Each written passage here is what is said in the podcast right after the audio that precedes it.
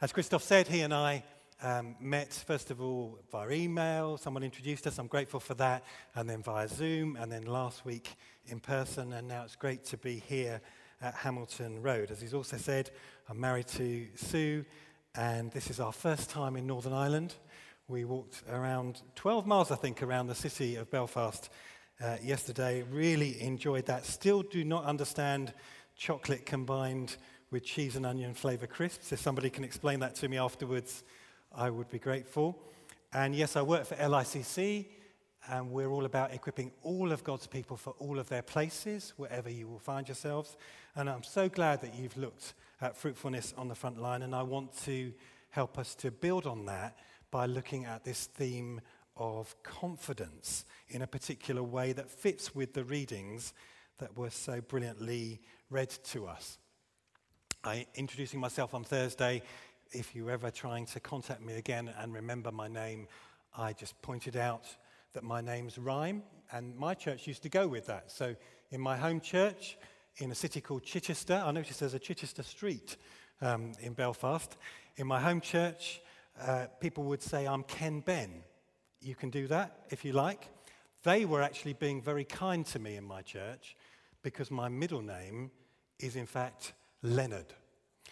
So I really am Ken Len Ben, which was the only joke my dad ever made in his entire life. Wouldn't it be good if all of his names rhymed? My dad was from Sri Lanka, and he converted in a time of revival when pretty much the whole of his village came to faith. And that name Benjamin, therefore, is very dear to me because on the occasion of my grandfather's baptism and my dad's baptism, but particularly my grandfather's, they changed his surname from an, a Hindu name with very Hindu implications to a name that they just picked pretty much randomly out of the Bible. And I think I came off relatively well there with the name Benjamin, given some of the options that are available. Uh, it's a privilege for us to look uh, at this theme with you. And as we do so, as we look at the letter to the Hebrews, it's good to bear in mind a number of things. It's good to bear in mind that we don't know everything about the letter to the Hebrews compared with knowing some more about some of the other letters in the New Testament. We're not 100% sure of the author, we're not 100% sure of the audience. But when you read it, you know that there's a Jewish knowledge being assumed, particularly the first five books of our Old Testament hence us calling it the letter to the Hebrews. So it's almost certainly Jewish Christians that it's being written to. It's also clear that this was a difficult time to be a Christian that the writer is writing into, hence words like, do not be hardened by sin's deceitfulness, as you heard read to us from chapter 3 and verse 13. It's also clear that there's loads of other faiths and options around. And what the writer is trying to do is encourage us to elevate Jesus as superior to anything else around. We've come to share in Christ. He is the perfecter of our faith, our reading said. And it's very clear that what the writer wants us to do is to stay on track, to remain faithful.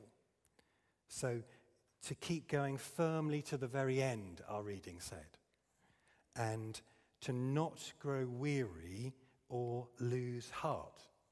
So, if the writer wants us to get all of those things and to stay on track and to remain faithful and to elevate Jesus above anything else, then there are a number of techniques and tactics that are used in the words to help us to do that. One of them is to go on repeating the word, the phrase, let us. Where we were in church, leading church on the south coast of England, was the capital in England for growing lettuces.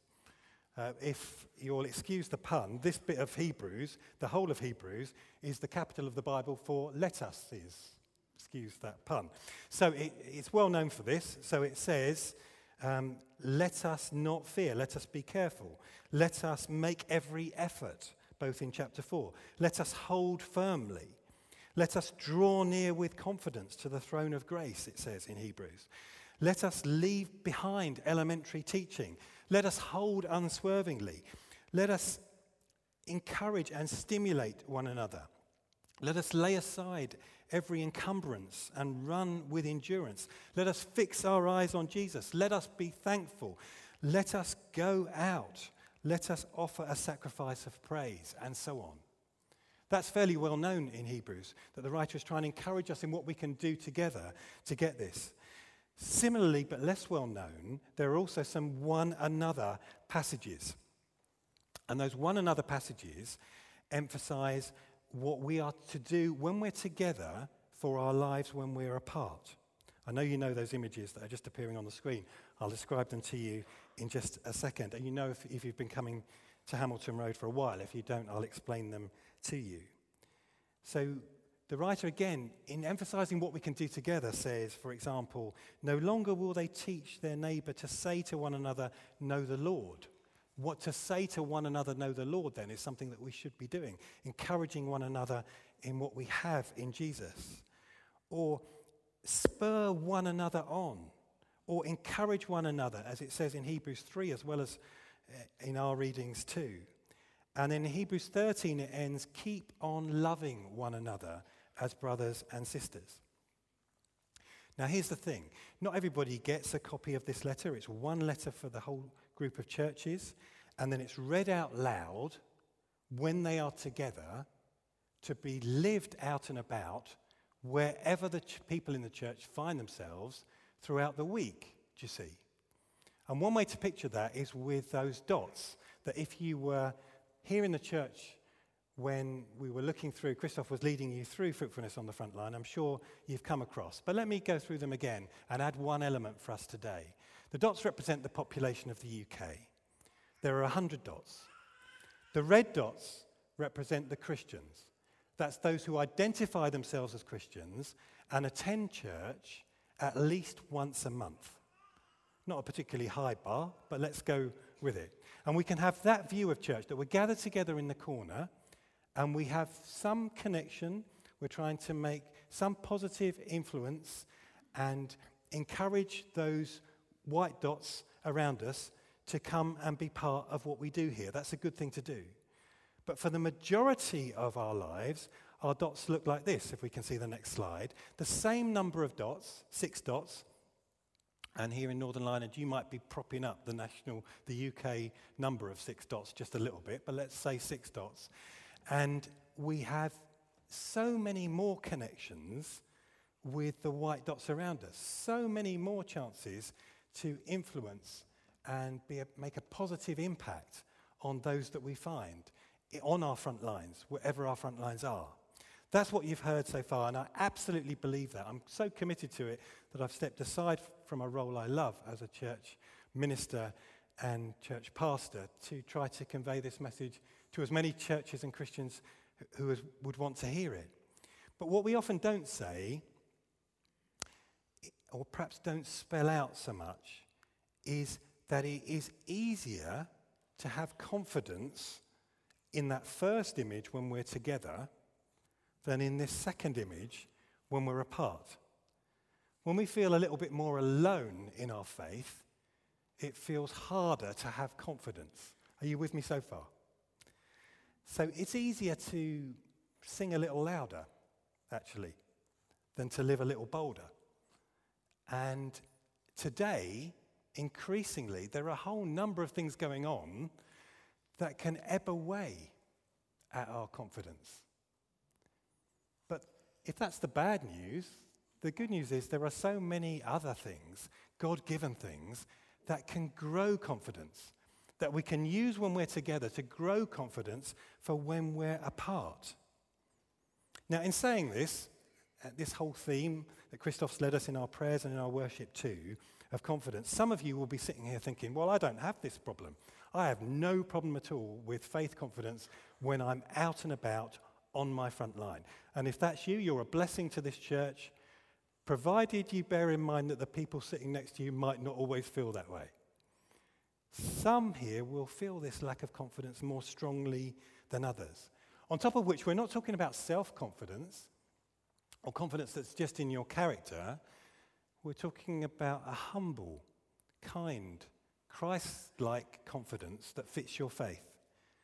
Now, we've been exploring this and writing about it. I shared it with Christoph, and he said, Oh, yeah, share some thoughts on that. So I want to share with you where our writing has got to and list what we think might be six things that, that are biblical that can help grow confidence when we're together for our lives when we're apart.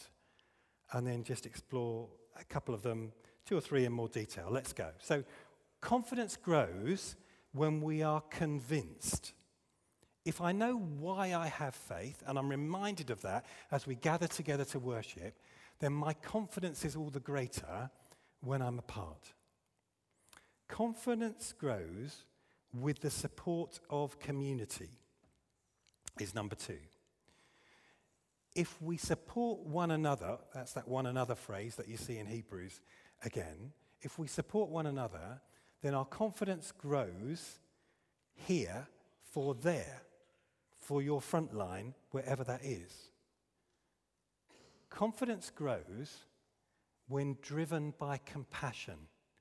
Even if I have a lack of confidence, if I have enough compassion and heart for the people that I find myself with on my front line, then I can't help myself.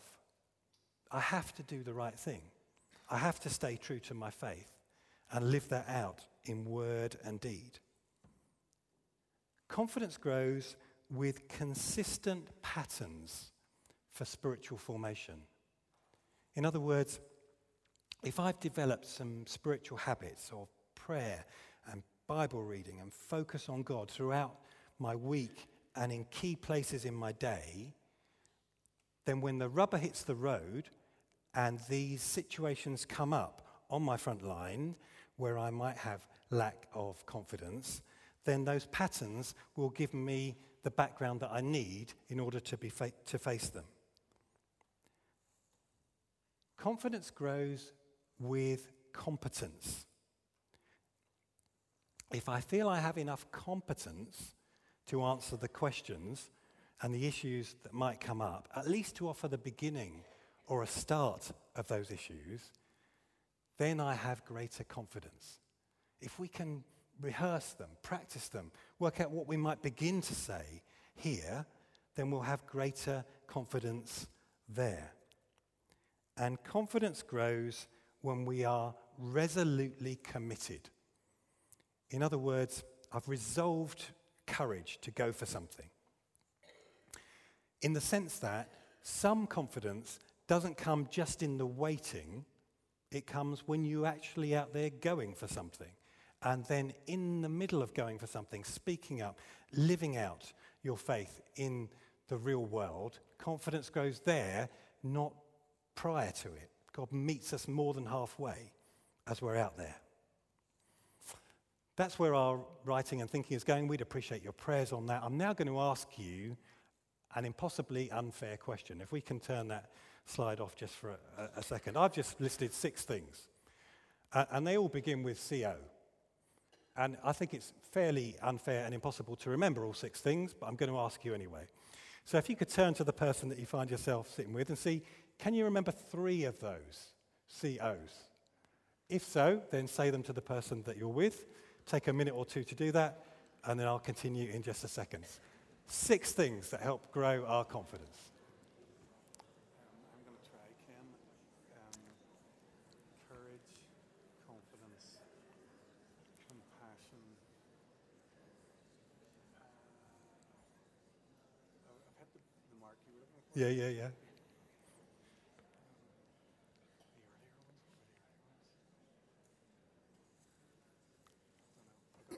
That's good.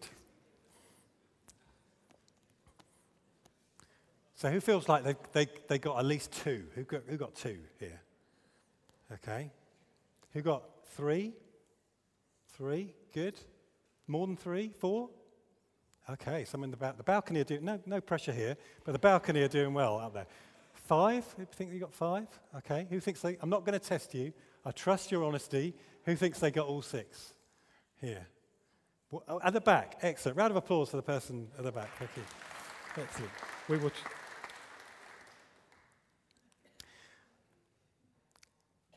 Just for today, and because it fits our readings, let's look at three of them in our remaining time. So we can go back to the PowerPoint. That idea that our confidence grows when we are convinced.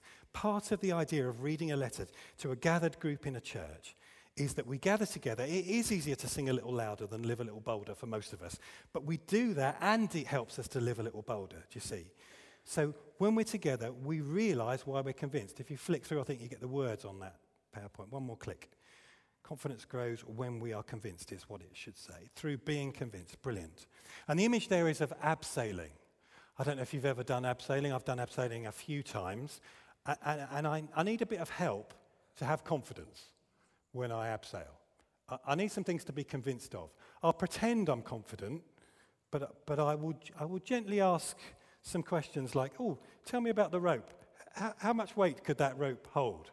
And, and if the person assures me who's in charge that that rope would hold a small car, then I know I've put some weight on over lockdown, but that is enough to reassure me.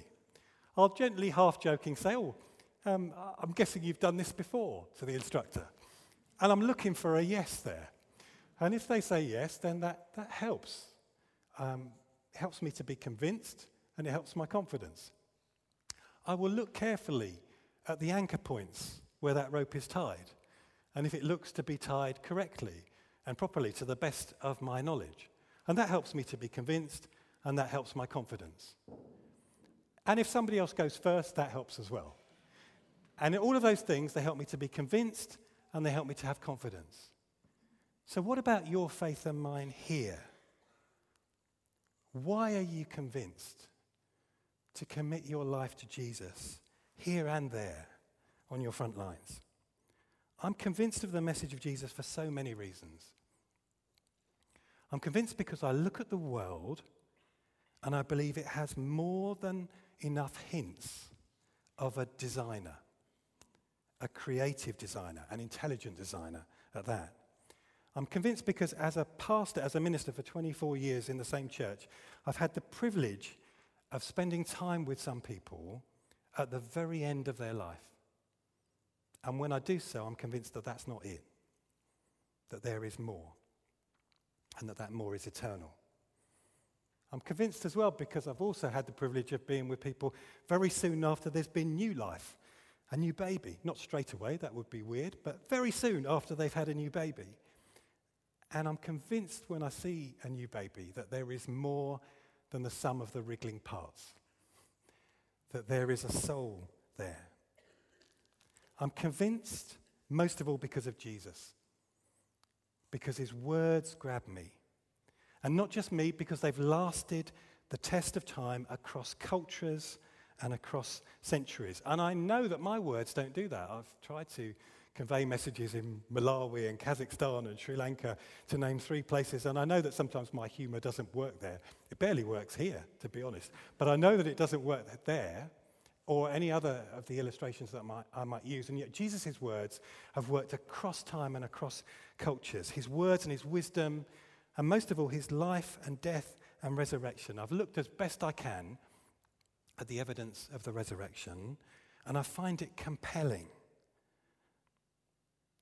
I find the need for forgiveness so compelling too. I'm convinced because of what I see in the life of those first followers of Jesus his first disciples, who either did or didn't see the risen Jesus and were prepared to stake everything on it, including their lives, most of them. I'm convinced because of the role and power and guidance of God's Spirit in our lives. I'm convinced because of the example of Christians today, including those who turn to Jesus freshly and for the first time, when you see the difference that it makes in their lives. To com- be convinced doesn't necessarily mean certain, but it means a resolved decision, and it can be based on the evidence in that way. And to be convinced then helps me to be confident. My question to you while we gather here is what is your list? Your list might be the same or different to mine. Feel free to borrow any of my points.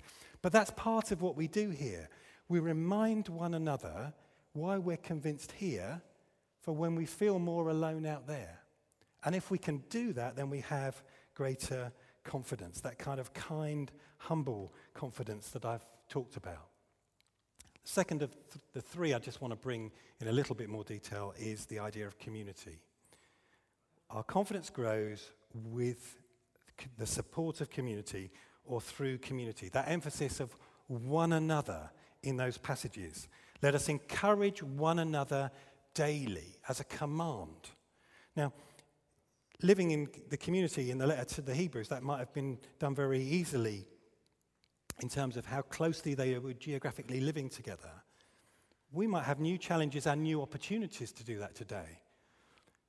Never before have Christians been able to contact other Christians live on their front line and offer encouragement in the way that you and I can now with a WhatsApp message or a text or an email.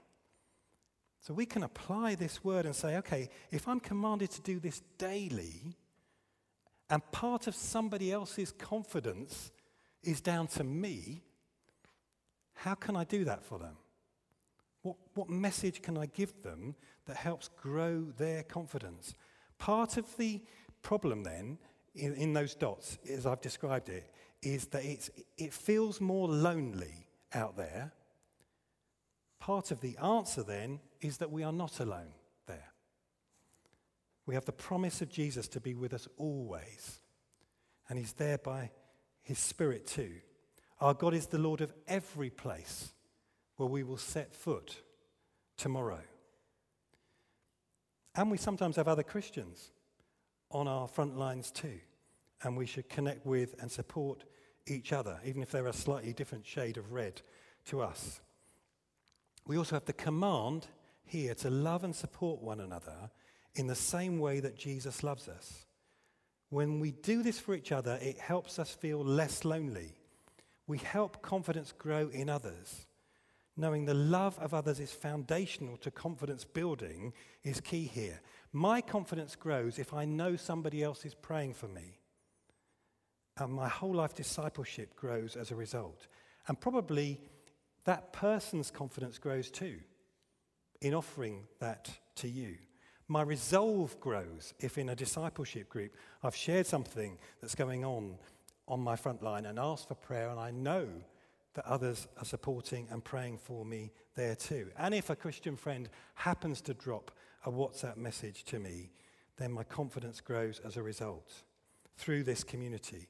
Today and every day, according to those verses, we're called to carve out time to find ways to encourage one another. When we succeed in doing that, our confidence grows. Now, that word encourage that's there in Hebrews 3, verse 13, is made up of two Hebrew words to make one para and kallio. Para as in parallel, and kallio as in beckoning and calling to action. So, what's being described here as, as we're commanded to find ways to encourage one another daily is to come alongside parallel and to find ways to call one another to action on behalf of Jesus. If we do that, we'll be a long way down the line in terms of supporting one another on our front lines with confidence. There was a person who I knew well, I'm going to change his name, called Greg, who needed this from his community. He was an environmental consultant who worked with the aggregates industry. Big companies would dredge the seabed to get gravel for the construction industry.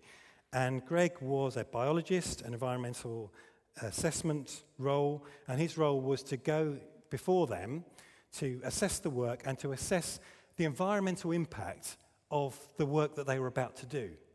Now, Greg was a Christian, and he did his research properly and correctly. Part of being a Christian, as you found out on Fruitfulness on the Front Line, although you probably knew anyway, is to just do good work because it's as though it's Christ we're serving. Greg's company essentially told him, though, just find that there's nothing really negative happening with our environmental work. Except that isn't what Greg found. He found it was massively negative. So, what does Greg do? He knows as a Christian he has to tell the truth, but he knows it may cost him his job. He calls on the confidence that is available through community. So he asks his discipleship group to pray for him. His family are Christians too, he asks them to pray for him. He asks his pastor for advice on the right wording to use, and his pastor prays for him too. Greg does the brave thing, presents the report as graciously but as truthfully as possible, and announces that this work will have massive negative enviro- environmental impact on God's world. I'd love to tell you that Greg was promoted as a result, but that isn't what happened. Greg was made redundant very quickly as a result.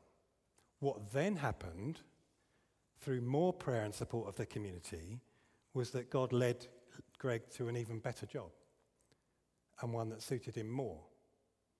But he stayed true to his faith through the confidence that comes through community. And we're called to do that for one another when it feels more lonely. Lastly, for today, confidence grows through compassion. Does anyone remember the card game Top Trumps? Do you know what I'm talking about here? There's a few people my age who are nodding. Maybe I think I think younger generations have done it too, but in my generation it was just a car, a game. Do you know what I'm talking about here, Christoph? Excellent. So and you have categories in Top Trumps. And you look at a category and you pick a category where you might win, say the engine size or the speed if it was a car. Now you can get film in top trumps categories as well, Disney top trumps, and a whole range of different things. Imagine that you're playing top trumps. If you've got a higher category, you win their cards, basically. Imagine that there are human emotions at play in top trumps. What I want to say with, with a view to compassion is that a lot of compassion trumps a little confidence. If you've got enough compassion for people, God given heart for them, that trumps a lack of confidence. You just have to do the right thing anyway. Look at parents in the Ukraine. They've got every reason to lack confidence, but they will do the right thing because of the compassion they have for their children. They will do the brave thing, even at personal risk, to protect their children because of the compassion they have for them. If you and I have compassion to do the right thing, then it overcomes a lack of confidence. Our reading, it says that Jesus endured the cross for the joy set before him. I wonder if you've ever thought about that phrase. What, what was the joy set before Jesus that meant that he did endure the cross for you and for me? According to the, the, commentators, there are at least three options of what the joy set before him meant, but to me, they all mean compassion.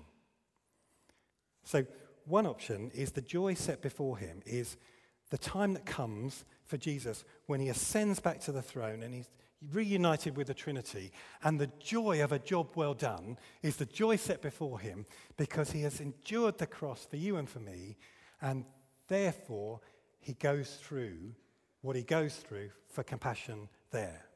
Some say that it should be actually translated instead of the joy set before him. So Jesus had all this joy in the first place, but instead of the joy set before him, he endures the cross. If he does that, surely he's doing that because of compassion for you and for me and for the population of this planet. The third option is that the joy set before him is you. The joy set before him is me. Jesus endured what he endured for you, for me, for compassion for us, in other words. And in doing so, he went through what he went through. So, where does that leave us for today as we sum up? I'm admitting that whilst there are many more opportunities out there, it feels more scary out there. But there are so many God given things that we can do for one another to help build confidence. And we've looked at two or three today when we're convinced, when we have the support of community, when we have compassion. Which of those is God laying on your heart and mine for us to carry into this week for your discipleship and for those you find yourself sitting with? and those who are watching online. Let's pray.